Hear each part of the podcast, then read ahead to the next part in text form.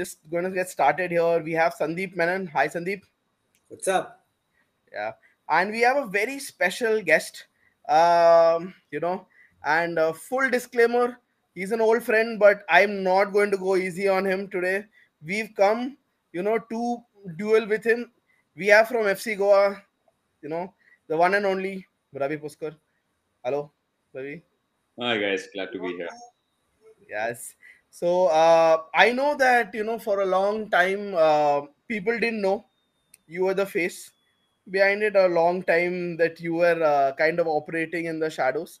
Uh, does it feel different uh, now that people know that Don Ravi is the one? You know, kind of. That's that's what the public calls you. I'm not the one uh, who came up with the name. By by the way, right? so, Um, yeah. I personally don't uh, like that name. I find it a little embarrassing. um, quite simply because uh, I've never identified with it. Uh, and sure, I mean, being the face of it, I don't think is accurate either. I think the face of it are the players, the coaches, etc., and everything. Um, I think the role that I have and a lot of the other people um, who are faceless, uh, who do significant amounts of work behind the back, uh, in the backroom staff, are uh, you know, it's just all of us together, right? So um, it's never a one-man show or anything. It's just a lot of working parts that are functioning well together. It's a well-oiled machine that allows us to be the club that we are at this moment in time. So there's no individuals as such, and the face is just. I mean, somebody has to go out and represent the club at certain points in time, and um, it's my responsibility at this point in time, I guess. So that's what I'm. That's what I'm here to do. Okay. So, So I'm just looking at going. the preseason, right? Like, Yeah, how- uh, let's look at the preseason and how things are going. Back to you know going in front of the fans. Um, it's been a couple of years. How difficult has it been to sustain? How difficult was the bubble? Last year there was a lot of problems with the bubble because, because we, we are just getting right into it, right? There's no softball here. So no, how no. difficult was the bubble? You had the you know the outbreak in there, and then all the other problems that came with it. How difficult was the whole thing, and how much are you looking forward to going back in front of fans? Yeah, I mean, let me not mince my words here. Last season, the bubble was honestly mentally a significant challenge, uh, not just for the players, the coaches, but also the management. Um, not just because of the outbreaks that every team suffered from, but more generally as well in terms of the fact that was, there was a lot of mental fatigue. Because um, at, least when I speak, I speak for ourselves. Uh, when we played the first season out in the bubble, we did about seven months of ISL, uh, etc., and everything, with the preseason obviously included. Um, then we had the Champions League, uh, which lasted us up until 29th of April, if I remember, was our last fixture. Uh, and then we came out of the bubble, and I think the next day India went into the, you know, we went right into the middle of the second wave, right? And it was quite significantly uh, worse than the first one that India sort of had. Um, what happens? Then you all just go into lockdown completely. Um, we had Goa as well, which is a relatively small population compared to the rest of the states in the country. And it was quite a bad situation out here as well, right? And then the moment things start to open up again, the world looks like you know it's opening up. Uh, we're back into another bubble as well. So people never really got the chance to disconnect themselves and mentally, you know, refresh themselves before going to another season in the bubble. Um, constant time spent in the hotel, um, constant time away from family. Um, the general day-to-day running, which is very monotonous, can get to the mind, and and you know it began to affect people in, in adverse ways uh, once the bubble began. And one big thing that didn't go well for us last season was obviously the season, right? The ISL season in particular. Uh, we didn't have good results, and that only compounds um, problems, right? Every small thing starts to look a lot bigger than it is, um, and every big thing, uh, you know, just explodes into a big, uh, big ball of fire. Uh, so dousing fire became effectively for us our primary jobs uh, through much of last season. Uh, and you know we were glad when the thing was done because it was more relief and the ability to disconnect and mentally refresh yourself. Uh, so yeah, definitely glad that that's over, um, and more than happily looking forward to the season that's to come because Right. we play back in front of what is our greatest strength, which is our fans. But let me be very uh, blunt, right? Uh, it was a terrible season. You finished ninth. Um, can you one? Can you really afford another season like? Because I think that's your worst season since season three, right? Where you finished bottom, but absolutely rock bottom, right? Can you really afford a season like that? One, and you know, you guys have kind of been on this role. You know, we always get recruiting right and all of that. And last year was maybe maybe burst a bubble, not just sorry, the pun, right? No, maybe not just burst a bubble for for all of you guys, but internally that must have kind of dented some confidence, right? So, one, can you really afford another season like that? And two, um, what's the kind of pressure on on you guys right now going into this new season? Yeah, I mean, so I'll answer the first question first. Can we afford another season like that? Um, not really, but can you, can any football club run without success on the field? Right. So, I mean, this is the thing that we know, right? While we do all the good work that we do in the youth development, while we do all the work that we do in our grassroots programs, um, in the community, etc., and everything, ultimately the fans look towards the first team as sort of you know the main product that they're looking at, right? So for us, it's necessary to be successful. And this year as well, we believe that we've built a project that will allow us to be successful. There's never been a plan in place to say, you know, what's the least that we can do, try and stay above and tread water, right? The intention is to again go out and put a competitive squad out there. And yeah, if you'll notice, given the fact that we finished ninth last season, there's some drastic changes that have happened in the squad as well. We've almost had a major clean out in terms of changes of personnel, whether it be in the coaching staff or then the playing staff. And even as a club, we've also had to reflect really hard on what we did wrong last season. And I mean, if I'm sitting in front of you guys, and as you mentioned at the start of the show, that if I'm the face of it, I think it begins with me as well, where I feel like we got certain aspects of our recruitment wrong last season. I don't think we had the right recipe for success. And it clearly showed on the pitch, right? Um, and obviously the table never lies. So it's for us this summer. It's been a moment of self-reflection where we've had to readdress and sort of you know uh, focalize what we want to achieve this season, and more importantly, how do we go about doing it? Um, the processes have been changed up a little bit, but we're a little bit more cognizant of how we want to um, recruit. Um, we've not changed much. We've not deviated too much from the idea and the playing philosophy of the club but we have changed our thought process of you know different little aspects small details that will you know reflect once the players are out on the pitch and you'll see them a little bit more um, sorry and the second question was how uh, how much pressure there is on us right? Um, look on the staff on sure. the recruitment staff on technical stuff yeah. Sure. i mean see there's always pressure on us uh, quite simply because we are quite demanding of ourselves. Uh, we pride ourselves on the fact that uh, in the past couple of seasons or however long it's been that you know people have credited us with you know bringing the good um, good proper players into the country etc and so forth. Um, we always look at ourselves first as the benchmark. So we say hold on a second. If we have this name of being able to bring x amount of quality players into the country etc and so forth so every time there's a sort of a blot in the copy we look at ourselves first so uh, we I think if you speak to the other people who are in the recruitment staff, I think we were most disappointed with ourselves primarily because we felt like we didn't um, deliver on what you know sort of the benchmark we set for ourselves.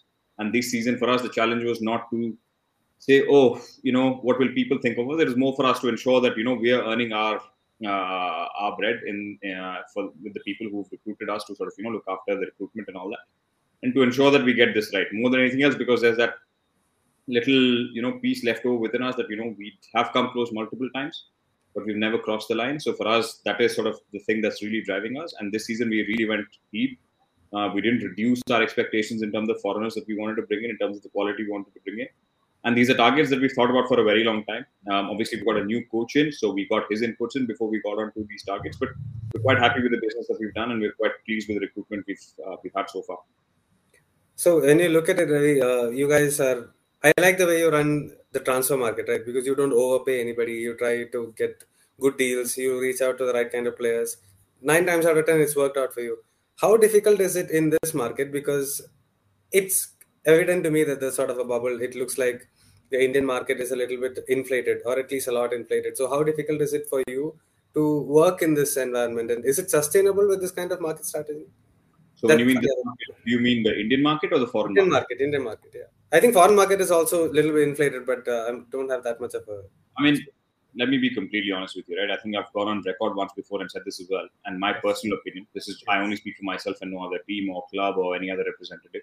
I personally believe it's a lot more easier for me to operate in the foreign market than it is in the Indian market. Um, I agree with your statement that the foreign market is a little bit more. Um, it is a little bit inflated, but I think that's the premium that we pay for not being a country that's you know globally recognized as a footballing powerhouse, right? And you have to do some sort of um, carrot dangling, which allows quality foreigners to come in, and that's the standard operas and modus operandi that is there across the entire world, right? Uh, any country, even when China did it, they also sp- spent significantly higher sums of money, but it's the normal thing.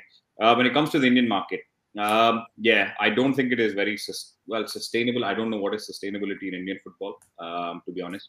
Uh, but when it comes to whether it is sustainable to run a football club based on the salaries that we pick out, I think absolutely not. Um, there's significant amounts of money that is being paid out to Indian players, and if I'm being genuinely very, very honest, taking out all sorts of um, you know barriers in place. Uh, an Indian player that is earning X amount of money in India, if he goes abroad and tries to earn the same amount of money, he'd get laughed at. Honestly, um, just because there is a limited talent of pool of players that we have here, and given that there's 10 or 11 clubs that are all highly competitive and want to outdo each other, we're just creating auction scenarios where a player's value is just tripling fold uh, multiple times over, quite simply because there's only a finite number of talented players that you know every team wants to have a look at, etc. and so forth. The moment the ecosystem grows, the moment the supply is more than the demand, that's when prices I think will become a lot more rational, and then clubs might start to have you know a little bit more of a sense of um, the word sustainability that you used earlier. Orko, few. Yeah, so no, I, I mean, we want to get to that. We'll we'll get to it more in the second half of live. Uh, I believe Ravi is an expert for us when it comes to market economics because I think we have a deep dive into the second half of live, but we just want to get back to the first bit, FC Goa, right? Um, so two things, right? You have seemed to have a penchant for the Spanish market, right? Uh, it's worked out. I get it. Uh, that the country produces a lot of talent, but like I said, sometimes it can backfire. Like Airam Cabrera, for example, right? Uh, this is the first year where you've actively, let's say, looked for a Noah Sadaoui, right? Or you know, uh, you've again tone up the script where everyone's going for Australian because, and we know it happens because every they speak English, right? So it's easier for everyone to communicate. A lot of there seems to be a, some bias towards Australians in the Asian slot. You've again tone up the script. You've gone for a 25 year old Syrian, which I think is commendable, right? Um, and you, you obviously did not start with that. Even when in season four you had, let's say, Hugo Boumous, who wasn't Spanish, you had Ahmed Jahouh, who wasn't Spanish, but in the middle, maybe there was a season where you went five Spanish and one one Donachie, right? So, but it, I think it's it's well known that FC Goa has some sort of pension for that, and uh, I feel that there might be a it might be an inflated market. Spain might be inflated market, but I really want to hear of your thoughts on that. One, the pension thing, and two, the fact about Spain being an inflated market right now. Right. I mean, I mean, I don't want to beat my own drum, uh, but the reason why we operate in the Spanish market and why I uh, operate in the Spanish market is because I'd like to consider myself quite familiar with that market, right? Um, I understand what players are getting paid there and what I think is a fair price for them to be paid in India. Of course, we do have to pay more than what their Spanish team is playing. Otherwise, there's no way that any player makes the move here. But we do understand a little bit more. Two, our style of football, etc., is most commonly practiced in that country, right? Having said that, we've never shied away from bringing in players who we think will fit that idea, right? Uh, for example, Faris um, will not speak a single word of Spanish. Right, his English is not going to be great either, but we still do believe that he has the technical qualities and and the physical prowess to able to help us in what we require of him on the pitch. Right, I had a Spanish coach who made the decision to get him on board, and we had people who worked. And you know, as you mentioned, you know, we have this fame of operating the Spanish market, but we've always looked at other countries as well where we've had the necessity to. Um, Noah is another example as well. Noah is not somebody that we've just looked at this summer. We've had an eye on him for the past couple of summers. Um, but obviously, it's easier for us to do the deals in the Spanish market because there's one other thing that precedes and that be, that extends beyond FC as well, right? It's the fact that Spanish players have come and adapted themselves easily here, right? Um, there's a reason why Erik Ten Hag, when he goes to Manchester United, is picking up Lisandro Martinez uh, and Daniel Malacia, etc., and all these guys, right? Because there's that familiarity that everybody's comfortable with. Uh, so we are no different in that regard. We work in a market where we feel we're comfortable um, but we've also, as a club, taken active steps this summer to try and explore beyond the Spanish market as well. Going to other countries where we feel like we can open up a possible network, a possible channel of players to come into, and possibly even if we if we can develop players that are good enough to be able to send out and export to as well, right? Um, so that's precisely what we're looking at because. I mean, look, we're a nascent club. We've had eight years in in in operation, um, so we also need to steadily build our markets, our networks, and our contacts. Uh, and we're getting to that process now. But it takes time. Uh, but in the meanwhile, we also have that pressure to be successful, right? So we will always go. And, I mean, when you put somebody under pressure, the first thing that they will do is go to the one thing that they're most familiar with. And I think that's the case for us as well, because we've had this pressure which we put on ourselves and which I think our fans are right to expect that the team performs as well as it can and is always up there, right, amongst the top teams, right? So in that regard, that's why we've gone there. So, any, sorry. Sorry, go on. Hello, you, we just wanted to ask you about the youth development thing now. Uh, last time the Reliance found Youth League maybe not the most ideal way of uh, you know performances over there. So, but what are the pipelines? Is there any plans there? Uh, is there any uh, channels that are coming through for young players to come through to FC Goa? What What is the whole plan with the youth development part? Because I think you guys and VFC are the two teams who put a lot of effort into this. Uh, Hmm. from the ISL point of view, a lot of effort into developing youth and bringing players through or giving them chances or training them, etc. Just to add to that, you finished fifth out of seventh. That's got to hurt, right? For a club which renowned for its youth development. Just adding to that question. Yeah, go yeah, on. yeah, sure. I mean, first one with in terms of uh, our plans for the youth development. Um, yeah, we do uh, invest quite heavily in the youth department uh, because that's something that's been a big consideration that um, the owners have made when we sort of uh, charted out the vision and project for the club. Uh, the intention was to develop players, um, and for us, it's a source of pride every time a Goan takes the field, um, particularly when a Goan has come through our system. Uh, there are a couple of players that I'm very excited about. I'm not going to name them today because I don't want them to keep because we've done this in the past and we keep pressure onto these players. Um, and it's not served them well, if I'm being completely honest, right? It's just got to them at times. They've not been able to handle the pressure, or they've just, you know, gone way beyond and thought they're a superstars already. So I'm not gonna, I'm gonna refrain from naming names, but there are a couple of players who hopefully their actions on the field will demonstrate who we're talking about, and you know, um, they will be on the platform uh, in the Durand Cup. So hopefully they'll prove themselves there, and then you know, I'll let their uh, footballing work do the talking. Uh, but for us, it's a great source of pride that Goan players do get promoted, etc. We are always looking at players from other parts of the country as well, but we're looking for exceptional talent to come and fill the squad where possibly the Goan players cannot fill the holes. But for us, it's always been a priority that Goan players uh, are the ones who come and play, right? Uh, and with regards to sort of finishing fifth out of seventh and all that, yeah, I mean, yeah, we were disappointed. Our target was to be in the top two, um, but I also do know that uh, we use this as a platform where we try to give players who did not have any part to play in the ISL a platform, right? Um, barring Ritik, who was our goalkeeper, uh, because he only got one game in the ISL. Everybody else who played for us didn't have a role in the ISL, nor were they registered with the ISL squad. So for us, that was the focus to ensure that these players got an opportunity, etc. And even in the games as well, I do think that we were a tad bit unlucky. Uh, there was a couple of games that where we conceded late equalizers uh, or conceded goals right towards the end, which tilted the result in the opposition team's favor. But I do believe that given that opportunity again this year, we will be a lot more competitive because a lot of players that played in the dev team last season were coming through the under 18s who, um, in their defense, to be honest, did not have any competitive action for the past couple of years in the pandemic. But this year, I do believe that they'll be a lot more prepared because there'll be a lot more competitive action for them to prepare with before they go and play this tournament once again. Right. Uh, right. Yeah. So coming to that, right, and you spoke about youth development and all of that, right?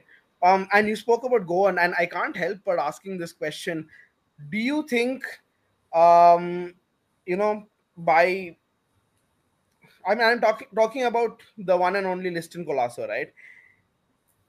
Is that is that something that's going to haunt you for the next ten years, fifteen years?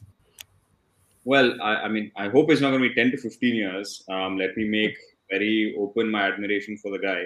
Uh, I do think he was a sense. And you've read the comments that that that have come out uh, recently saying i was right to leave when i left i wasn't getting game time he's come out very openly and and said it right so please No, I mean, I, I don't blame him. Of course, I mean, it's his right to opinion, and he's given his opinion, and I, and fair enough. I mean, that's his opinion. Um, we've always thought that he was a quality player, even when when he was within our ranks. We thought he was a very special player. Um, at that point in time, the coach uh, who was in charge obviously chose to look beyond him and chose to play other players. And we will respect that, right? The coach's job is to pick the players. The player's job is to train to the best of their abilities, and then we got to leave it to the head coach to decide who plays and who doesn't play, right? Um, and then, given that Liston was not getting very many opportunities in January, um, he came up and requested to be moved to another club because he was not getting enough opportunities. And at FC we've never stood in the way of somebody, particularly a younger player. If he's wanted to go somewhere else, we've never stood in the way, right? Um, so obviously, he got his move to Hyderabad, and I think he's done fantastically well for them. And last season, I think he really exploded onto the scene at ATK. Um, big congratulations to Liston because um, I've known him since he was about um, he's 22 23 now since about 17 18 um, i saw him for the first time when he played the santosh trophy um, and he's a quality player and he's really put in the hard work right? You can see it in his physique as well that he's a different quality player. Um, i don't believe he's at his peak just yet. I still do think there's facets of his game he can significantly improve but he's definitely on his way there. And i do hope that he continues to do so. And he knows that our doors are always open but of course it's his decision that uh, when to come back. Um, he knows that uh, our doors are open. So I mean, you know, the day Liston says that he's willing to come back home, um, the first one standing in the queue will be FC Goa, and then it's up to him to choose which way he wants to go. Right. But Yeah, uh, so I'm, I'm just going to build up on that. Give me a second, Sandeep. So, I mean, um, for me, right, uh, at 22, 23, there's literally no comparator to him in that age group. Literally, he's miles ahead of anybody else, right? And after Sunil, and we keep saying success to Sunil, but this guy is looking, you know, he's looking like the real deal, to be very honest, right? That brings me to my second question. You know, uh, so now he's at ATK, and uh, you know, uh, you've lost players to Mumbai also in the past. Has you know, have market economics now dictated that you know, if it's virtually impossible for FC Goa to get a player from the likes of ATK or Mumbai City? Have we accepted that these two are the big dogs when it comes to you know spending money in the league, and there is very little you know catching them when it comes to giving out contracts or you know matching them on a financial scale. Because uh, there is something similar I wanted to ask the same similar question because I did a podcast with uh, Manolo and he said at that time that we can't really hold on, we will lose some point. It ended up being Ashish Rai. So he said we will lose players because more money than us. So it's the same thing. Like there is obviously teams who are willing to spend uh, tooth and nail and five whatever is the you know hyperbole that we want to use. How do you uh, hold on to your players as well, not just bid for them, on to your players as well. Yeah. Um, given how extensively you guys have framed that question, do you really need need me to answer that question? the answer was more or less found in the question that you guys framed, anyways. Um, no, but I mean, yeah, sure. I mean, that's the way the world football works, doesn't it? I mean, there are going to be certain clubs who are going to be financially uh, more powerful, and there's going to be certain clubs who will have to outdo them in terms of their thinking and their thought process and try and develop players at different age, right? Each club has got a different set of objectives. Our objectives are to try and develop the players to the best of our abilities, and um, it's not that we are not a club that will sell every possible player at every given opportunity. Um, what we do want to do is try and ensure that we keep the players and be competitive for as long as possible. Uh, but there are points when players outgrow football clubs, right? It's happened all across the world where there are players who will say, "Do you know what? Actually, for me to make the next big step in my career, whether it be for financial motives or for sporting reasons, they want to move on, right? And at that point in time, do you want to? Then you need to make a judgment call. Do you want to hang on to a player who doesn't really want to be with you, or do you want to let him go and bring in a fresh pair of uh, legs who's actually keen and actually is going to give you everything that he's got in his in his body? You know, help the club to achieve its success and goals. Uh, so, you know, it's judgment calls that one's got to take, but sure i mean if you ask me uh, is there a difference between certain clubs and the others in the country yeah without a doubt uh, i mean there's no hiding from that So sorry, just just uh, now coming to the coming to the coach who actually sold Liston, right? Let's come to that, right? Yeah. Um, it was a glorious three-year period um in your history. I mean, I'm sure you look back at it fondly. And uh, just for viewers, uh, Ravi took charge in season four. We somehow, uh, you know, he started off uh, taking charge of recruitment season four, four to eight. It's been about five seasons now. Four, five, six, right? I could argue that you had the best set of foreigners in the league at a time when the league was still moving on from quote unquote namesake foreigners. Right? People were getting paid 20, 10x, 20x, and people were way past that prime. And you also can accept that the league has moved like leaps and bounds in season three to season eight, especially in recruitment of foreigners. Right? So you were way ahead of the curve at that point in time. I give you credit for that, right? But then the results in that time frame, right? I could actually say that I could actually make a case to say you actually underperformed at in, in those three years. You are the best set of foreigners. Your track record in playoffs games for the last five years reads nine playoff games in the ISL, two one, only two one. If I'm one is against Mumbai City, the other is in a losing cause against Chennaiyin FC, four two. Right, that's one. Number two, big games. You played BFC seven times in those three years. You won only once, right? Uh, and that I think happened after BFC got a red card, right? You've had reverses where you've gone a man up against BFC and you've lost 3 0, right? So, question Does it really point to a soft underbelly at the club? And uh, are you the South Africa of the of the ISL, right? Are, are you the sorry to use the word, do not take offense chokers are you the chokers of the isl Well, based on the way you've described it, it seems like you know the tag is going to stick to us for at least the fair few seasons. Till at least we get the trophy on the mantelpiece, right? Um, but yeah, I mean, to be honest, the situations that were there in that moment in time, if you asked me before, say the the first season, the 17-18 season, if you ask me then were we the favorites, I would not think so. I think before the ISL began, nobody knew who Coro, Jahouh, Lanza, etc. were. Um, right? I think they made uh, themselves household, household names based on the performance that they put in. Uh, the season mm-hmm. following that, I think, was one of our better ones when we had a lot of stability, and I think the third one was when we really peaked. Um, and to be honest, um, I think situation and circumstances didn't play too much in our favor. Uh, because in that third season, uh, I do think that we had the squad uh, and the momentum to go all the way. Um, and unfortunately for us in the first leg, the big thing that happened for us was that um, Brandon got a freak injury. Uh, Hugo was nursing a niggle that he couldn't recover from in time, and Edu Bedia had to go back home for a personal personal emergency. Right, so we lost three players who were effectively players who could keep the ball for us, and all of them were capable of playing as a number 10. So in that game, we solely missed a number 10, which means Coro had to play a little deeper, and we had, uh, I think, Manvir who played up top, but we just lacked that penetration and depth uh, in attack, which would have served as well, which would have kept our defense uh, a little bit more tighter and given less pressure on them. Um, if the circumstances changed, I do think we would have won that game, as demonstrated in the game that followed, because I remember very specifically um, after that game as well, um, we lost the game 4 1, right? Um, the general feeling would be that you know this is a game that this is a tie that's dead and buried. You know, we're going home because we're playing it because it's a formality. Um, on the way to the airport, I remember Coro saying that you know he's got this. Um, I'll refrain from using the word because he used an expletive at that point in time, but he did say something which made me sit up, sit up and you know get some level of confidence because he said, you know what, I've got this feeling within me. I'm just rephrasing the words that he used, but he's like, you know, I've got this thing where I can't imagine what's going to happen when you're going to turn the tie around because I can really sense it. Um, and I remember, I think, and I've said this multiple times to the guys that I work with on a daily basis as well. I think it's the best game and the best atmosphere I've ever been in. Um, and I've been in the final of the 2015 season as well when I was with the club as well. But the second leg semi final against Chennai is the best atmosphere that I've been in. And I was sitting next to Akshay when Mourtada Fall scored the second goal, I think, and that was within 10 minutes. Right? We were 2 0 up within 10, 20 minutes. Uh, and I and I looked at Akshay and said, Jesus Christ, is actually going to go and do it. We were one goal away.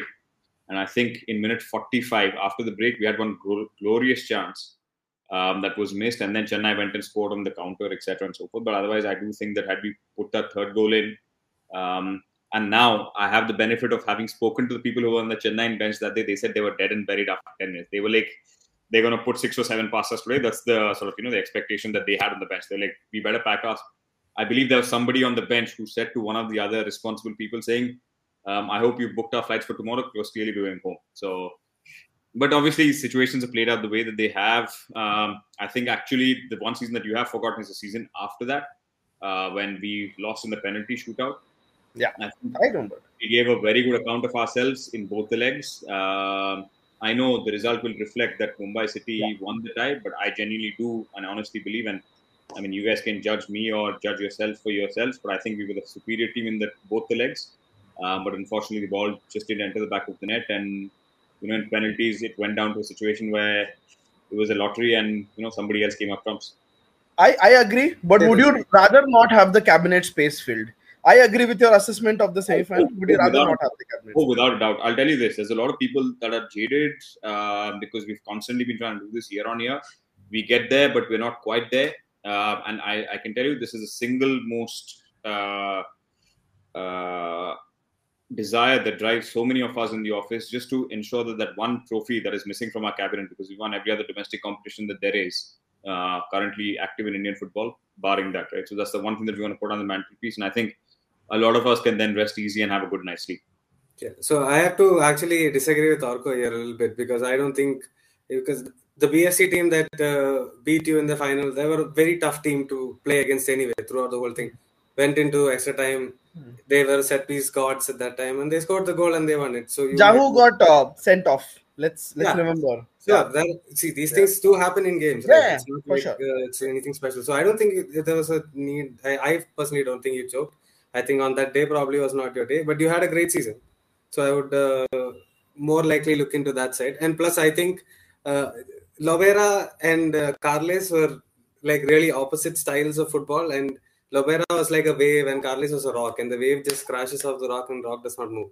So that's how I always looked at it at that time. But coming back, I wanted to ask you about uh, you said striking depth. So obviously uh, you had Coro for a long time, fantastic goal scorer, a fantastic overall player as well. But since then, you've not been able to get that same kind of impact with the player. Right? When you got uh, Angulo, who was a top scorer, but didn't really fit in with the team, with the coach either. The next year, you lose the coach. Airam didn't really click like uh, you would have expected him to either. So, uh, how difficult is that to fill that role, especially for a player like him, like Coro, who's a legend in uh, ISL in, in, your team? I mean, I mean that's the thing, right? Coro set the benchmark so damn high. It's very difficult to beat, right? The guy has got 48 or 49 goals in the 48 ISL. goals, 16 assists, 57 games. 57 games, right? Yeah, I mean, at, at, at home he was averaging 28 goals in 28 games and all that. And I mean, without an inkling of a doubt, anybody who has seen the player playing live or on television screens um, and has followed the game for long enough will say that he's undoubtedly the most effective player that was in the ISL. Right, his numbers, you compare them against any other player the, who's played in this league so far, they don't match up. So is it a tough task to replace him? Of course. Will you get a like-for-like player uh, in their prime? It's not easy, right? Because I mean, when Coro came, I think the season that he scored 18 goals, the previous highest across all the seasons, the most a player had scored was 10, right? So, and then when Coro scored nine in his first three games, you're like, okay, hold on a second, what's happening here? Because he scored a couple of back-to-back hat tricks against Bengaluru and Chennai, sorry, against Kerala, and we were like, okay, this guy's a different thing altogether. So, when we signed him, did we expect him to score 18 goals in season? I don't think so. And then what do we have to do? Then things change, right? We've got a new coach in. Juan came in. You know, he had a certain idea about what sort of players he wanted to use, what sort of players he wanted to bring on board, etc., and everything. And he felt that Igor would be somebody who would fit well, right? And sure, he might not be the same style of player that Coro might be. He might not be equally uh, uh, as involved in the build-up play as Coro was. Might not be as rounded. But I mean, you cannot deny that for me. I mean, I'm adding Coro in this bracket as well. I still do think Igor is the best finisher I've seen. Right? You give the guy half a chance, he normally ended up putting it in the back of the net. In that, I mean, Coro might have created 30 chances for himself, but I might have taken about 17, 18 of them. Right? Igor, I think, had about 17 chances and he took 14 of them.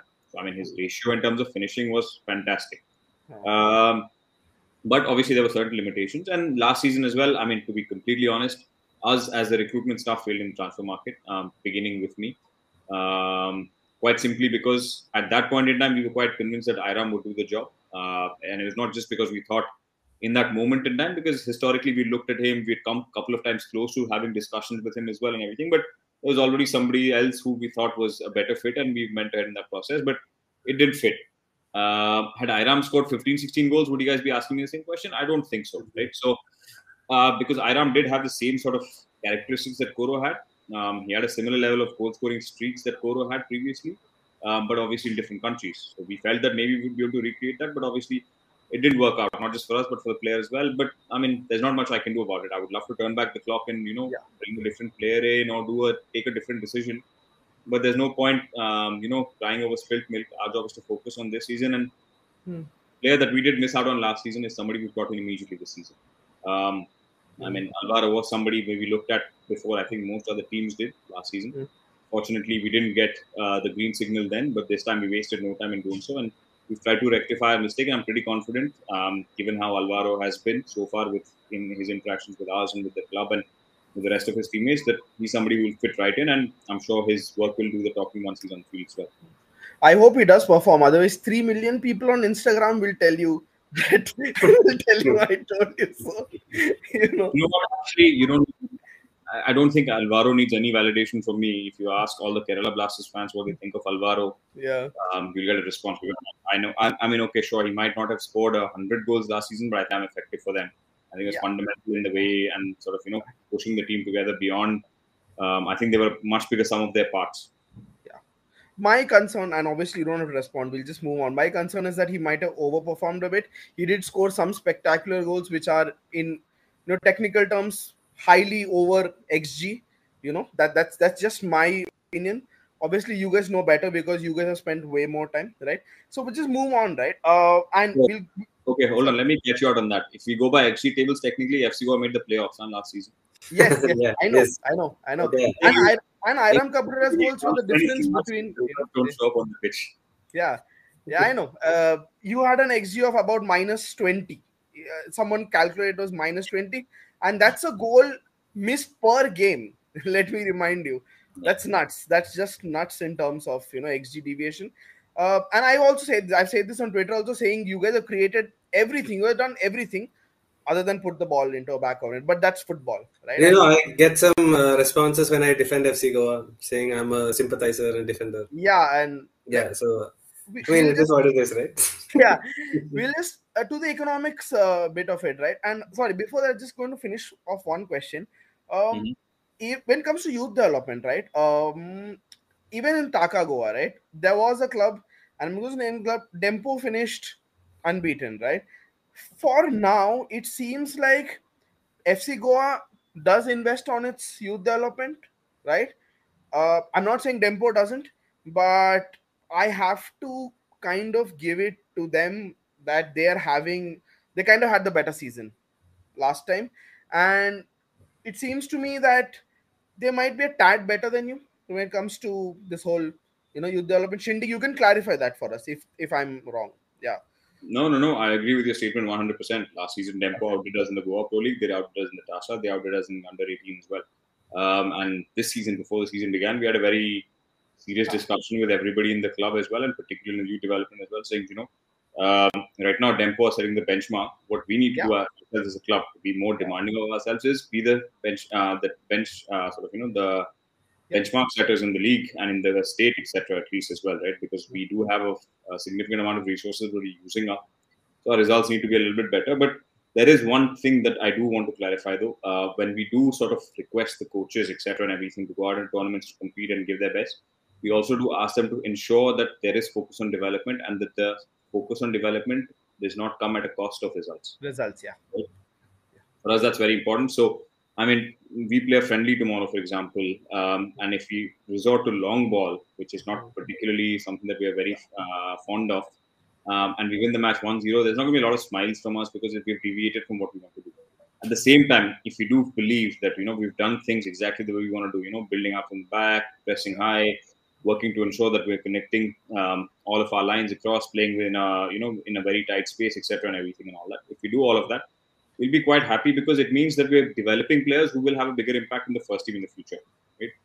For us, with the dev team, the primary aim is to ensure that the player is as best accustomed to playing a certain style of football as he can be when he makes the step to the first team because the, then the margin between what they're playing at right now and what they need to step up to is not too steep. Right? That's that's the primary focus. But at the same time, yes, we do now want to inculcate another habit which is fundamentally important for any player who wants to be professional, which is the winning habit, right? So now there's an emphasis on that as well for them this season to, you know, try and inculcate that winning habit into the players as well. And that only happens when, you know, you put certain amount of expectations upon yourself. Um, and we push hard this season to ensure that, you know, that expectation is there, not just with the first team, but across the entire youth system as well. So now getting back to a little bit more about economics and transfers. This year, uh, last year we had a small discussion and we looked at it. The Western West Asians uh, generally recently has not really done as well. Maybe one or two exceptions here and there. Uh, but that is a market which would potentially be a little more cheaper uh, and potentially able to adjust a lot more. Obviously, language being a problem. Yeah. Uh, see, the market is definitely uh, a lot more sustainable, I would say. Uh, but at the same time, their view, their their view of Indian football is vastly different, right? Um, I mean, if you go to an Iranian and ask him to come and play in India, and I'm being very blunt and honest here. Um, anybody who's worth their salt in Iran will look at India and say, "Hold on a second. If I'm going to India, I'm reducing my chances of whether it be to make it to the national team or whether to, you know, what is my next move after the Indian football club, etc. Everything drastically reduced. So they look at India, and at least when they first came here as well, uh, when Persepolis was here, etc. Their um, opinion of Indian football is not exactly like, oh, the top standard uh, in the Asian competition, please, right? Then they were in for a pleasant surprise. Then after the game, they're like, oh, we actually expected a lot worse, etc. and so forth and all that. But to bring a player from there is not so easy. Um, there are a couple of other countries where um, your likes of Uzbekistan, Kazakhstan, etc. There are some quality players there, right? Um, but the challenge is the language barrier. So if you're willing to bite that uh, pill and say, you know what, okay, I'm going to go and work my way through that uh, and bring those players in, and you know, it's going to take a little bit more amount of betting. It's going to take a little bit more effort. It's going to take a little bit of more of human resource work to try and you know get these guys feeling comfortable and get them to understand what we're trying to expect of them. It's a lot more easier. Um, But having said that, I don't think Australia is all that expensive either in that regard. Um, I do think that India right now, because India is doing better uh, in terms of you know the reputation that we have in the Australian market, given that multiple players have come across, I do think they've also reduced their expectations and they're a lot more reasonable with sort of you know their expectations of you know what they can expect to earn in the Indian subcontinent. Okay, so just uh, I for me it's very clear that the Indian market is uh, unsustainable. Like it's it's kind of a bubble because uh, and I remember discussing this with you sometime. Season four draft, right? Um, apart from the ones who were retained, only Eugene Lyngdoh and uh, Anas Edathodika, I think, were one CR plus, right? And um, everyone, like all of the other starters, you could get for like 70 lakh, 60 lakh, 50 lakh. Now, now, and it is my understanding that every, uh, especially in in in positions where there is a significant uh, what do you say amount gap in the demand supply right? Uh, center back for example right? People are paying exorbitant sums of money right?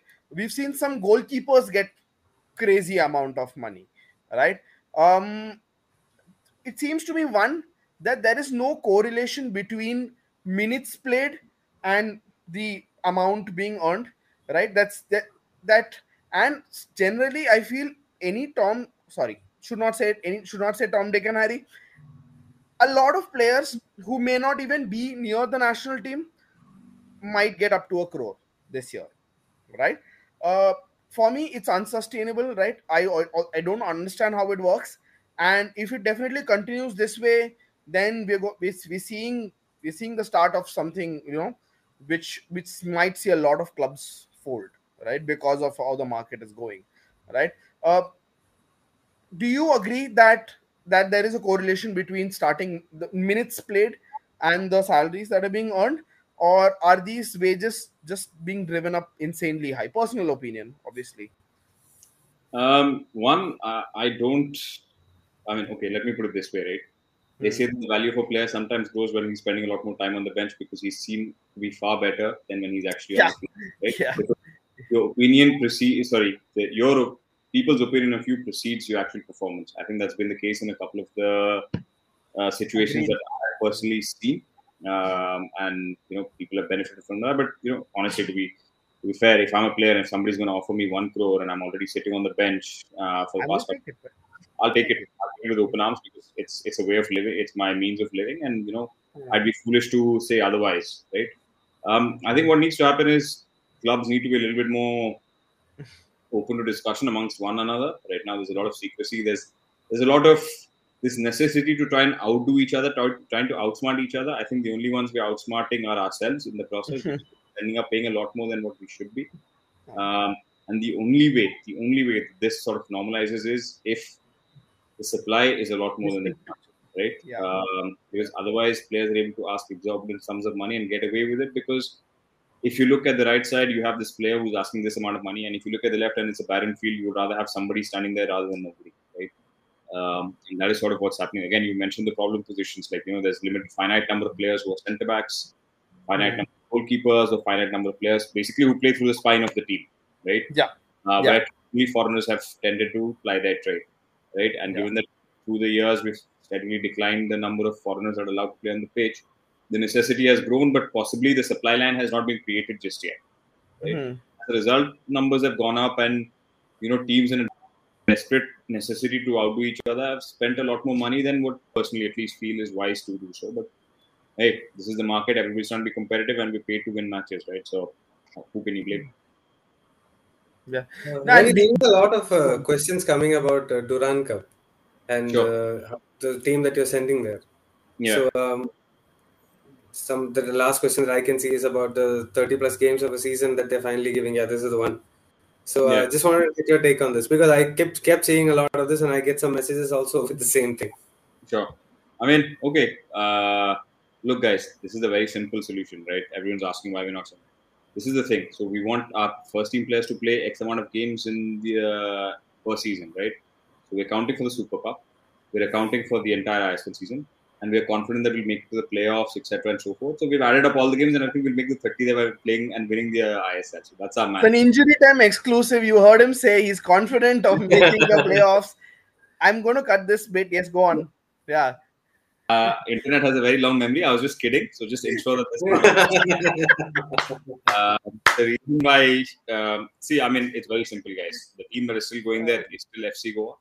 Um, our thought process is simple. There's a lot of players that the coaching staff and we wanted to have a look at and see whether they would actually step up against good quality opposition there, right? Because the Durand Cup and the teams that they will be facing there will be as close as possible. It will be to ISL. Uh, so we want to see, we want to test our options, see players out there who possibly might not get playing time where we can test them here. Right? Friendly matches don't have the same vibe or the same vigor, which a Durand Cup match might demand of them, and that's why we've sent the teams that we have. Um, we're not worried about playing time for the players in the first team, etc., because I do believe there's plenty of opportunities this season between the ISL and the Super Cup. We've just felt that we need to pro- provide a platform, and the way the coaching staff that we have this season are seeing it, both the first team and the dev team coaching staff, is we have a squad of 40 players, right? There's the first team that we are calling as the first team right now, and then there's the players that we're considering the dev team. But honestly, we intend to use all of them at our disposal. There are going to be players who are going to at times be moving up to play in the ISL based on their performance in the Goa Pro League. And at times there will be players from the ISL who might represent the club in the Goa Pro League because they're not getting enough playing minutes of the thing.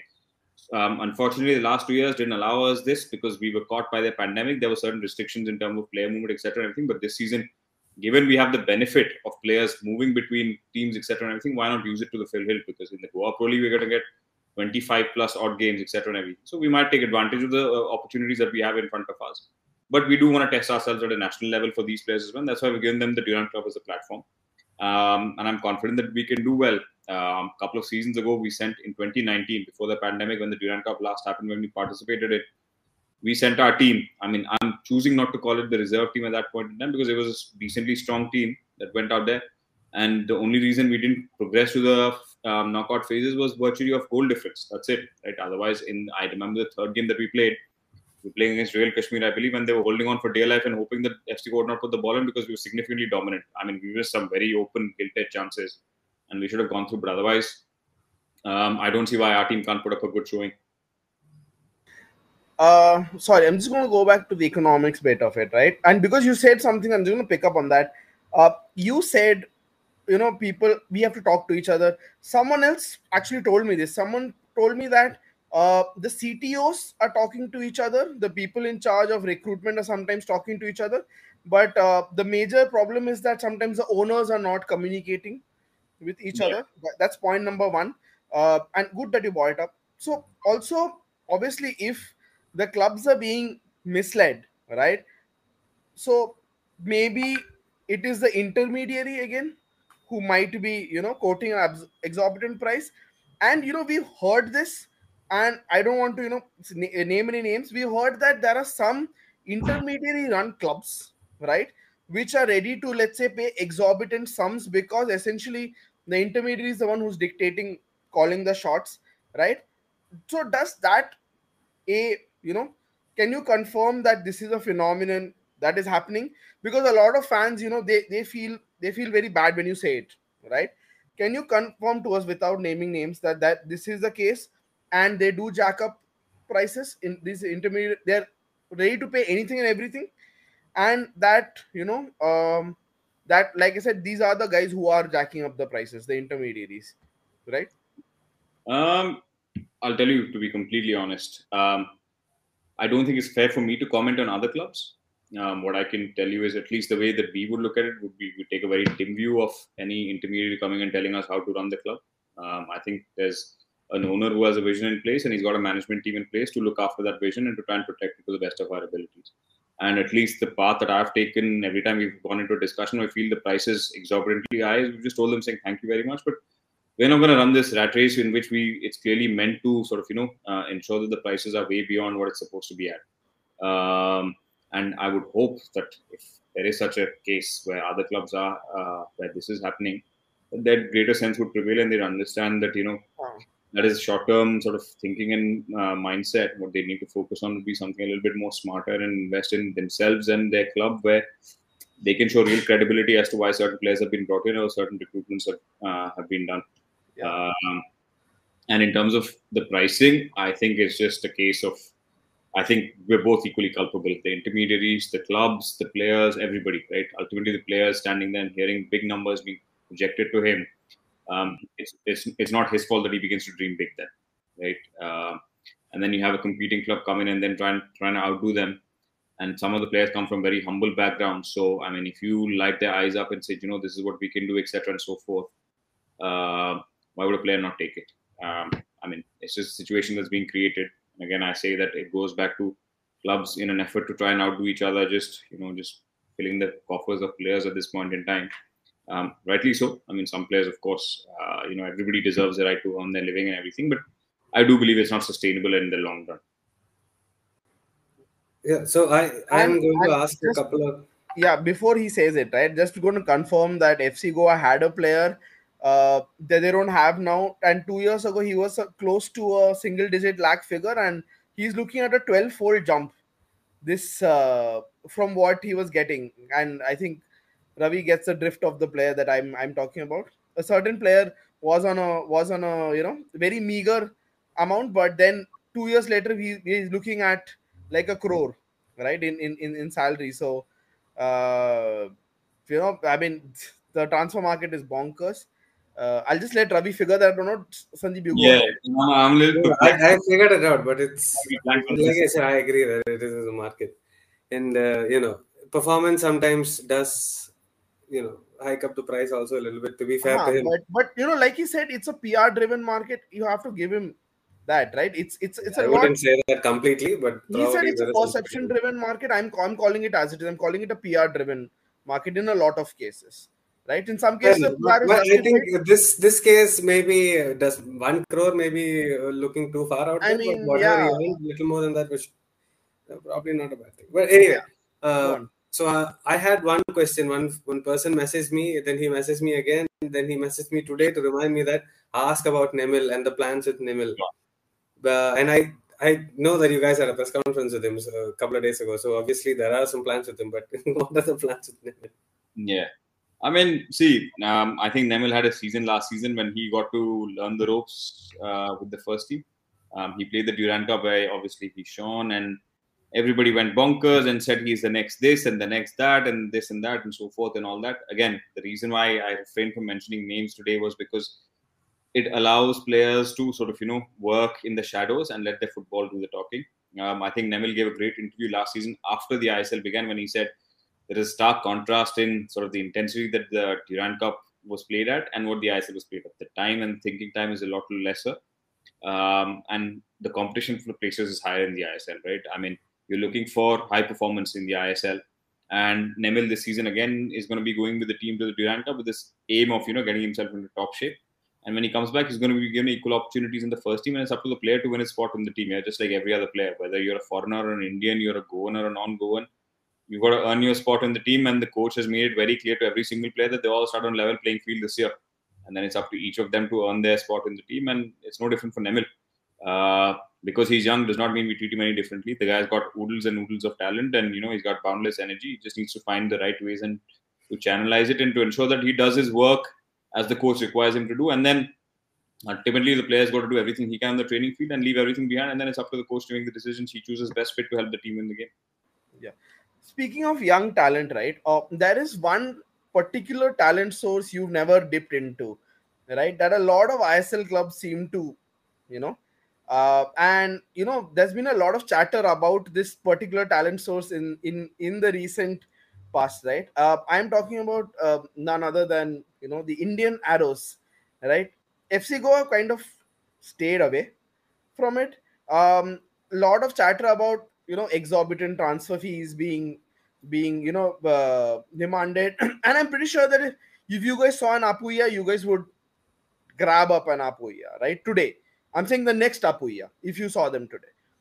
Uh have you one ever thought about going for you know one of the arrows players?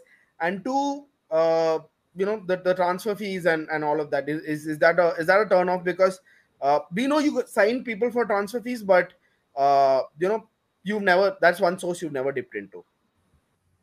Yeah, I mean, see, there's there's always been a lot of players who've been of interest to us uh, from the Arrows. But like you mentioned, if I'm being very honest, for us, transfer fees is something we consider very seriously. Um, and I'll tell you this, man, we have misers in that regard. You know, we don't want to spend money where we don't see it necessary to. Um, we try and ensure that if you're paying uh, and putting money on the table, that is well worth the investment. Um, so in that sense, for us, it's very this thing that uh, when the numbers were quoted to us, we felt that perhaps you could get better value for money in different situations, etc., and everything. And see, the one thing is the Arrows players are quite young, right? Um, they're between the ages of 17 to 21, 22 at best. So for us to go put that sort of money into uh, bringing a player on board who might then perhaps not have the ability to make the step up, etc., and so forth, might not be something that we felt very confident in, and we didn't feel it was a wise investment. That's why we refrained from it. But there are players who've since moved on and you know signed on with us in some capacity or the other. So uh, if for that regard, we've just done it. But if there's ever a player who we feel is worth the necessity, etc., we might look at it. It's not something particular that's just because it's the arrows or anything as such. We just never felt the need to because we felt we had competitive talent coming through our own system. So.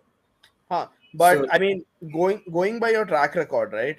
Mm-hmm. Um, would you ever pay like 50 i mean i'm not i'm not talking about you know uh, the future market. I'm talking about what 50 lakh or 1 crore means in today's market right? Yeah. would you and we, we've heard of clubs paying 50 lakh for an i league player right? Yeah. um would you would you ever consider doing that? Would you ever consider paying like you know 50 75 1 1 cr for for an i league player right? Because we've seen those sort of transfers happen between isl clubs and isl clubs you paid obviously you paid for Dheeraj, for example, right? Uh, would you ever you know shell out that kind of money for the I League player because the intrinsic value of the I League player when he's in the I League, right? And I know this, the top contracts of any Indian at an I League is probably 12 lakh, 15 lakh, 20 lakh, not more than that. I mean, this I, I can say with utmost confidence, right? When he comes from the ISL, he suddenly overnight becomes a 60 lakh player, right? So that's something I really can't wrap my head around, right? Especially when we see results in the Durand Cup and you know we see fourth division teams toppling, toppling ISL and I League teams, right? So I mean, I'm just just wondering from your point of view, would you ever would you ever sanction something like that? You know, an exorbitant transfer fee for an I League player? Um, honestly, unless the players are generational talent, no, um, no, it doesn't make sense for us. And again, uh, going back to this original thing of inflation and all that, because you just mentioned that a player is earning X amount of money and is going on X times six or whatever and everything. I think there's just highly uh, inflated and grossly miscalculated values that are being presented to players. Um, it's just creating a hype around it. Um, I know that the transfer, the off season, the transfers and the money being spent, you know, makes for good chatter and all that, but honestly does not make a great, great, great amount of economic sense, right? So people hype players up because they've scored one goal, etc., and everything. But you tend to forget everything else that he's done for the past 70 odd minutes in the game because he's just come up in a clutch moment and done certain things, right? So I think what we need to do is be a little bit more mature about how we assess players. Um, and now I'm speaking as an Indian footballing fan where we don't hype players beyond a certain amount of expectation where they also begin to sort of, you know, receive that hype and feel like there's something else altogether, right? To be honest, if you ask me right now, you know, we mentioned Liston and all that in an age bracket below the age of 23 right now, there's very, very few players who are limited, uh, sorry, who are well rounded enough to crack a European league, right? Um, and we've built them up and put them up on such a pedestal that now a lot of players are genuinely begin to feel like they are, you know, top end quality players. And I can tell you this honestly, right now, barring a few players that I can, you know, count on on a single hand, there's not very many who you'd be able to take and drop into a top division in European football and expect them to survive and sustain themselves. It's genuinely not going to be possible because we are a little bit behind, and I think our market values need to reflect that. So I'm just going to uh, so this this whole uh, chat with you when I, when I texted you for this started from this one tweet. So uh, about uh, FC Goa not uh, telling stories or whatever decisions you made has given a backstory, etc. I'm not sure if you saw this, but uh, yeah. that's you did okay. So yeah, that's the whole thing. So he had sent two three questions as well. So I'm going to ask them one by one. But first of all, uh, before we start, I do feel like if you are working for FC Goa, you are entitled to give the best spin for everything, right? And we know there are much uh, spectacular spinners in Indian football as it is. Have we just been labeled spin masters? No, not you. I'm not saying you. evil. When Indian football does in general is football has is a lot of spinners. is spin only. Ah. Yeah. But I think it's fair, right? If you want to uh, like protect the club. Yeah, as as long as your press release doesn't have historic in it, I'm fine with it. No, I mean, see, I mean, I personally think, I mean, the reason why there's a lot of people that exist at the club is to ensure that we protect our image as best as possible, right? Um, our job is to put our narrative out there, put our stories out there, and it's up to the people to perceive it the way that they see it. Uh, and to be honest, a lot of whatever we say and do is built up and backed up by actual uh, events or occurrences or facts or whatever and everything, right? Otherwise, I think it's very easy for somebody to call through the nonsense when they see it, right? I can't claim to have uh, let me say a good youth development program if you don't if i don't have players coming through if in the next five years if i have zero players promoted from the reserve team to the first team and we go out and claim that we have best youth programs in the country people are going to look at us and laugh at us right so whatever we do if you're going to walk the thing we got to better you know if you're going to talk the thing we better walk it as well. And, and i do believe that whenever we put some things out um, we've tried to do it with you know giving correct demonstrations and good scenarios etc and whenever we feel like there's a need to defend ourselves we've done so without any prejudice towards anybody else. We felt the need to fight our corner we've done so. So for that we don't apologize in any manner whatsoever. No Okay, so these are three questions. First one, foreigners signed this year has no linkage to Argentina in any way. The scouting Right. work done went uh, for which year? Is it for the future? I mean, if you want an exact year, I can't give you an exact year. Um, but like I mentioned, I think I answered this a little bit earlier when I sort of leaned upon it that it's work that we're setting uh, up for for the future, right? It just not does not only have to be for players. We could even be tying up with clubs. Um, Argentina is a very curious market, at least from my experience that I spent there. Um, uh, very interesting market, a very complicated market, and for me to be able to understand that market a little bit better, it required me to spend some time there. Does that mean that there's players that come out immediately? Probably not. Were there players that were highlighted this season as possible options? Yeah, for sure. Of course, we looked at a couple of options. We found quite a few players interesting. But at this point in time, maybe it's not the right age for them. Or they have a running contract because Argentina's contracts work in a different time frame, right? They will run out in December, etc., and so forth. Yeah. So we've kept all of these factors into consideration. We've spoken to a few clubs. We've broken down through a few barriers. We've tried to ensure that we go into a market where we are more familiar with, where we don't get ripped off, basically, right? And that requires some level of foundation work to be done. And I believe that's what was done this time. So now, if you ask me of a player from Argentina, I can answer with conviction on the reality of what the player could be getting or what we, what the expectations are, whether when he comes to India, etc., and so forth, right? So that's why that was done. Hope that answers. The second question is before Pena, it was Manolo Marquez who was targeted. The transfer fee plus salary was burden to sign him. Question: What made management sign Carlos, who had no prior experience with the senior side? Right. I mean, so I'll answer that question in two parts because it seems to be a two-part question. Uh, the first one with regards to um, us chasing Manolo and all that. I think one, I don't think it'd be right for me to sort of speculate on any coach, particularly a coach who is the active head coach of another club. I have immense amount of respect for Manolo. I think it'd be a disservice to him if I spoke about him in any manner which was not confirmed, etc., and everything. I mean, this is a speculative question, and I believe it's come from another person who's also in the business of writing uh, Yes. articles etc., and everything. And since he seems to have the inside beat on FC Goa, maybe he should spill the beans if he's so confident that we did go after somebody else. But I'll leave it at that. And in terms of why did we go after? I Carlos- heard it. I'm just gonna say I heard I heard it. So But you know what? Honestly, uh, if the coach was genuinely available, and this is out of pure respect for Manolo, uh, without uh, you know sort of saying anything against Hyderabad or whatever, if he genuinely was available, and if all 12 clubs were not interested in him, there's something wrong with one of the clubs who was not lining up I think he's a fantastic coach. Um, I've heard great things about him. I've interacted with him a couple of times after the games as well. I think he's, I mean, you know, he's well worth Agreed. uh, praise he receives. So in that sense, yeah. And in terms of uh, uh, signing a coach with no experience, I do believe playing professional football for the best part of 18 years at the highest level.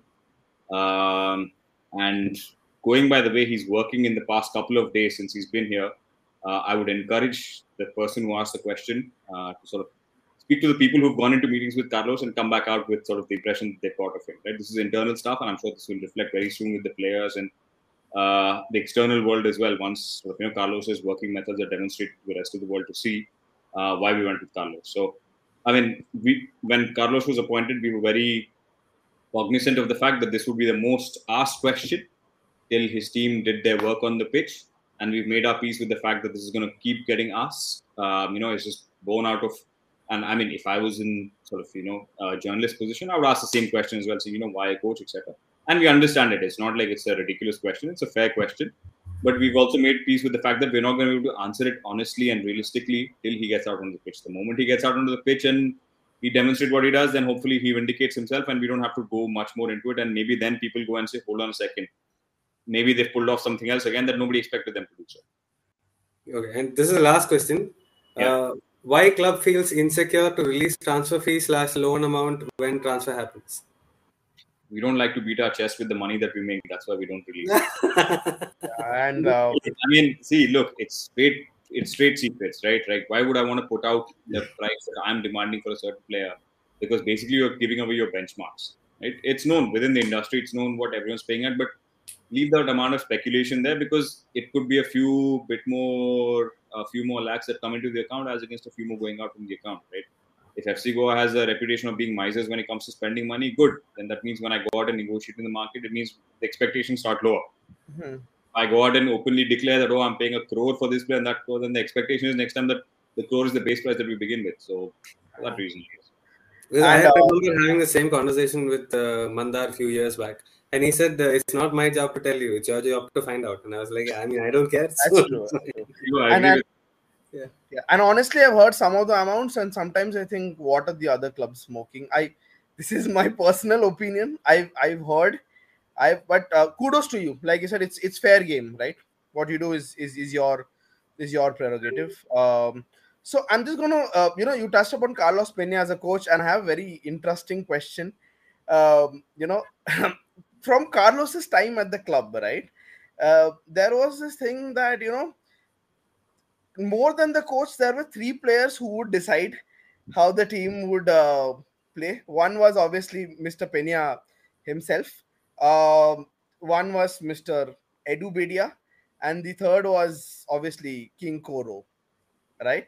Um, is that one? Is that remotely true? Two, and I remember you having conversations with with him even back then, right? Uh, Pena himself. Um, is that something that had an influence, uh, you know, on on this decision? Um, okay. Uh, one, the first question. Let me blatantly say that that would not be possible. Uh, all said and done, um, Sergio was a coach who had a certain amount of uh, clarity in terms of how he wanted his teams to play, etc., and so forth. So to say that three players took over the playing style, etc., and everything, I don't think is fair, neither on him nor on them as well. Um, their jobs was on the field to perform.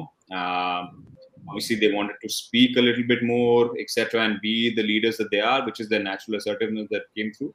But it's never that them sort of you know hijacking anything. I think that's um, a crazy sort of assumption to make. Uh, and the second question in terms of Carlos, I'll tell you this: Carlos always has had a coaching eye. I think long before FC Goa was on his mind as well, right? Um, he had already sort of started getting his licenses, and actually by the time he retired, he had got his entire set of uh, coaching badges through. Um, went back to Spain, got some things and everything.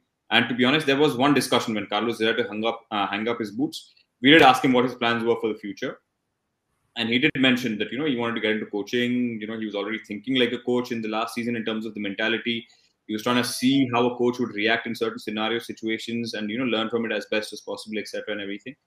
Um, and in that regard, I think Carlos was um, very clearly indicating that you know he had a certain amount of preparation done within him, and that's why it gave us a certain amount of confidence that going into the situation that we're in now, we felt like he'd be an ideal fit for the team because while there is some old connections that he will still have, it is again a fresh template that we're going to be working off. So, last couple of questions, right? Um, what's your take on pro relegation in the ISL? Uh, let me remind you that in season three you would have been relegated, right? Um, And uh, it's interesting follow up question by Anindya Banerjee, right? What would your approach be if pro relegation introduced?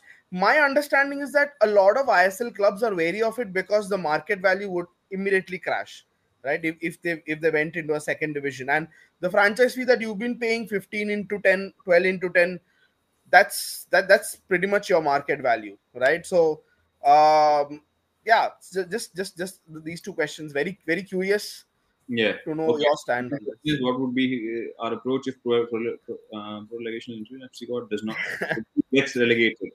Um, Yeah. I mean, our approach would be pretty simple. we try not to get uh, relegated to begin with. I think that we have most uh, basic sort of thing. Um, and promotion relegation, I mean, I guess that's for people who have a higher pay grade than I do to make a decision on. Um, as a personal fan of Indian football, would I like to see it happen? Yes, given that there is a stable ecosystem and that there's not a vast disparity between the clubs that are in, say, the second division um, or whatever it might be in that regard, getting promoted, but then they get hammered 10 0, 8 0, whatever, does not make any sense whatsoever, right? Then you're just diluting the quality of the competition. Um, if there are stable teams that are able to go up and down and not see a vast, um, you know, sort of dilution in quality, um, I think that could be a good thing for Indian football because you're just amplifying the base of talent and, you know, opportunities for players. Okay, now a couple of questions from my end. One was uh, there is talk of being, you know, potential FIFA ban and all that stuff going on with all the things that is happening in AIFF. How is uh, a club? I'm just going to ask you FC Goa, but generally, how are clubs feeling about the situation with you know AFC Cup matches could be you know affected and all those kind of things, and maybe even it affects the transfers. You never know. Yeah, uh, I mean, ideally we would like to not play under the aegis of a ban. Uh, but again, this is something that's way beyond an individual club's opinion, etc. And everything. I think it's got to go all the way back to uh, people who are sitting in the judicial bodies, the federations, um, FIFA offices, AFC offices. Um, I genuinely don't have much of an opinion because it's not an area that I'm pretty uh, particularly strong on. So I mean, I've left that to better minds to make a decision how they want to do Indian football. Let me worry about how our preseason is going and whether grass is cut and whether it's been watered for tomorrow to begin with. So, and I also wanted to ask last year in the middle of the season, you lost a coach. Yeah. Um, a lot of stories came out, a lot of different things have been said. And I'm not going to get into all of those things, but how difficult was it to, I mean, obviously, I don't think you had any choice. You couldn't hold him, uh, keep him because yeah. you wanted to leave. So, how difficult was that to deal with from that end? And uh, generally, how, how did the club take it at that time? Because, like you said, the season was not going very well yeah. Uh, I mean, see, to be honest, right, um, I'll sort of expand on this answer a little bit um, to try and be as honest in, uh, as possible. Uh, did we take it? In, well, one for us, was, was it a surprise or a complete surprise? Uh, were we expecting it? Absolutely not. The night before, when I went to bed, this was the last thing on my mind, right? Uh, if somebody showed that to me saying that, you know, Juan was going to join uh, ATK Mohun Bagan at that time, I would have laughed it off and said, you know what, you had something to drink, you might as well go and, you know, give your head some rest. Um, next morning, when the bomb was dropped on us, did we have time to react? No.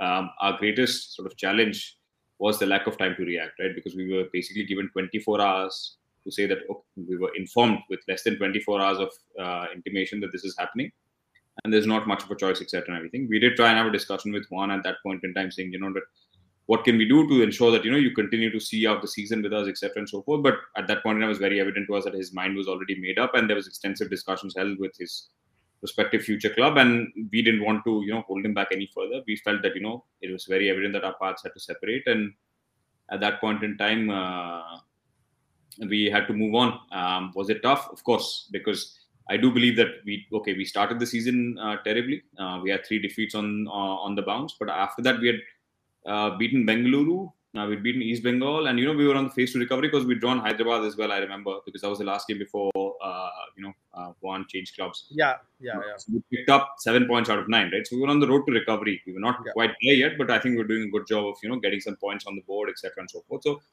of course they threw us off, um, but you know individuals make decisions, and I guess that's how the world of football works, right? Not everything goes the way you want it to, and I guess that's a good that's the great challenge of football because while you can plan for everything as much as you can, what happens on the field is way beyond your control, right? Somebody else is controlling it. And it's down to ultimately the players and the coaches to perform and, you know, get the right results. So things happened and we had to react and we thought we made a good decision bringing coach Derrick on board at that point in time because very little time to work with and you know he could. But at that point in time already there was few spokes in the wheel that had already fallen off. So for him to reconstruct it was also a significant challenge.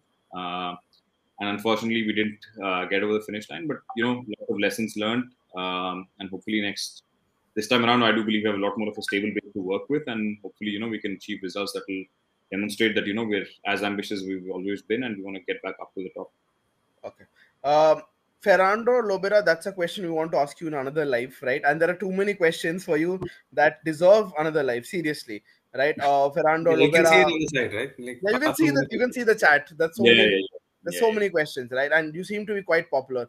Uh, not going to call you Don again, Well, right? li- like you mentioned, though, if the results don't come, I don't see how popular I will be at the next live session that happens. Uh, no, then just uh, just hide. Just, just uh, run off to Maharashtra or something because it's not good, right? Uh, okay, so you know one serious question, and I was really shocked when a source to- told me this. I just have to ask you point blank, right? Um, there, there's just rumor in the grapevine, right? And let me just clarify it right now. Did FC Goa oppose AFC competition? Did they say the economics of AFC weren't weren't working out for them? Is this is something I've heard from a recent meeting uh, of the clubs, right? Just just putting it on the record here. But FC Goa opposed AFC competition. Yeah, saying saying that you know we don't want to play AFC because you know it's it's it, there are you are not the only club. I think there was a group of clubs which said you know maybe we don't want to play AFC. This is just something I've heard, right? I just want to clarify this. Did you guys ever say we don't want to play AFC? I mean, unless it was misheard, etc., and everything, that was definitely not the case. And uh, Okay. if you're asking us, saying, would we like to play AFC, please point in the direction where we need to go because we would definitely like to do it again. I mean, we've tasted, we've tasted that drug once before, and we definitely want a lot more of it once again. Oh yeah, oh yeah. Okay. I mean, I mean, FC Goa was a Persepolis was just like, right? I I mean, he enjoyed it, right? Because that was the first taste of uh, an Indian Yeah. club going at that Actually, to be honest, I think the great misfortune that we had was we did not one have our fans be able to enjoy that, but more importantly, from a personal opinion and from a squad perspective as well, what we wanted to do more than anything was go and play Persepolis in Azadi Maidan and in front of you know seventy thousand Persians. Oh, yeah. like, you know that's what we wanted to do, but obviously we didn't get that opportunity. Hopefully, we can make up for it by you know making another appearance in Asian competition. So Uh-huh. no, so definitely no, categorically no. We would love to play in Asian competition. okay. Okay, And- and- And last question, everyone's asking this women's team because you know that Kerala Blasters have now started. You know Odisha have- has started. Uh, I know a lot of people have. I've had this discussion with multiple stakeholders in Indian football. They they just don't think that the ecosystem is ripe enough right now for investment, right? Um, but yeah, uh, just wanted to know, key. What is your realistic aim? Because you seem to be putting out teams for the last two three seasons just enough to compete in the GPL and U, uh, GWL, and you're being beaten by Sirvodem I think, last year, and, and you know other clubs like that.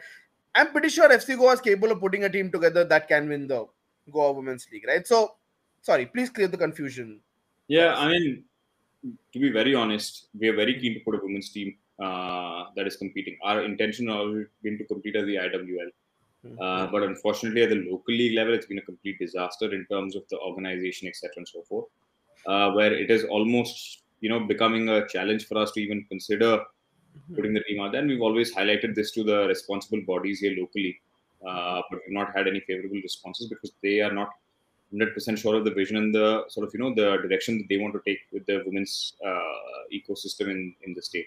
Uh, we're trying to drive that. We're trying to encourage it, facilitate it, etc., and so forth. And we're hopeful that some solutions come out of the entire thing. But till that point in time, obviously, uh, us putting together the best of talent possible in Goa, but we only getting to play four games, and then after that, the players go idle for however long they have to before they go into IWL is not really helpful. Right? We want more uh, extensive competition, so we would like to play at least a 15 game league season in Goa and then go into IWL because you're not undercooked when you go there. Otherwise, once you go there, you're going to see what has happened previously when any Goa representative has gone to the, the IWL. Yeah, and Sirvodem got whooped. Yeah, no, Sirvodem got whooped. Yeah, they did. yeah, exactly. So we don't want to, if there's a team going out there, let's try and be as competitive possible. But it also requires us to have domestic action and something to build upon before we go and play in one of these.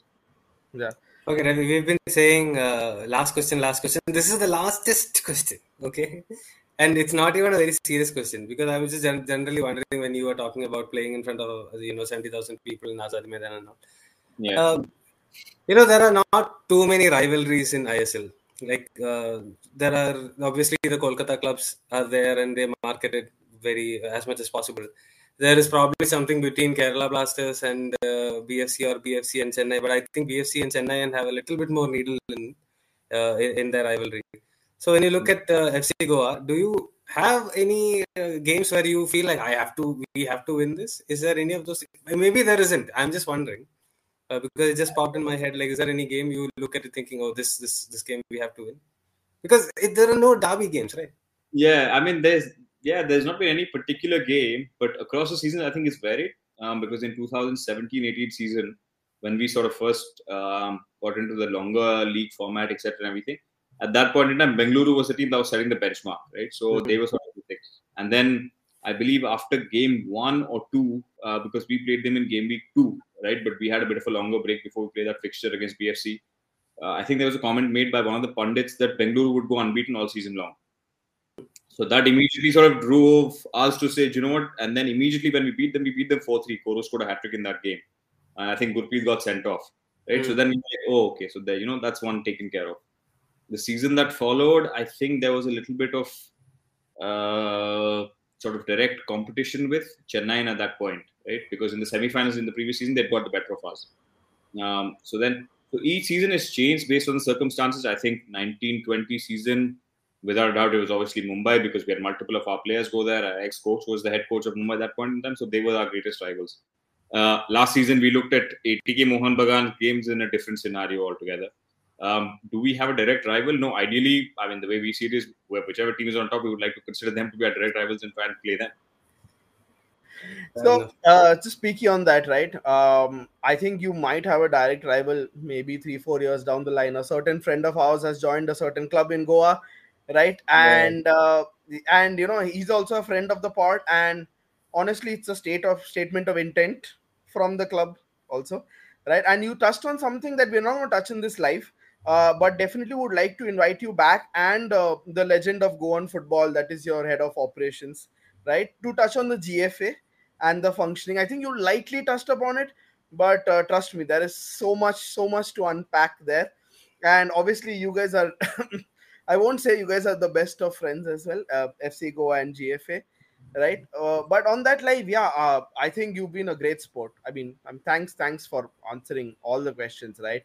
and uh, you know I, I know we we harped on a lot of things but uh, it's very refreshing to find somebody uh, from the industry who speaks as as openly seriously and i think the fans fans had some misconceptions and I, am glad that you know you were there to to to clear to clear them up right and sandeep you can you can sign off yeah it's the same here because we we're trying to get more conversations about indian football and uh, more people come and uh, they are open about conversations great uh, there's a third thing, third uh, live that we are doing like this, and all of them I've really enjoyed. I mean, I know you always spoke in your mind yeah. uh, in our conversation, yeah. but you know, it's nice to see uh, more and more people looking. We are trying to get more people. More people are interested also. So hopefully, we can keep this dialogue going. I do have to say this because I have been messaged and reminded that please ask people to subscribe because I never do, and apparently that's a problem. So please, uh, people, please do subscribe. Uh, I hope people in the Porvorim office will subscribe. I hope you will ask them to subscribe after after after this. I'll, I'll politely request tomorrow when I'm in office. Oh yeah. okay. So, right. thank you so much for your time. I hope uh, you had some good time as well.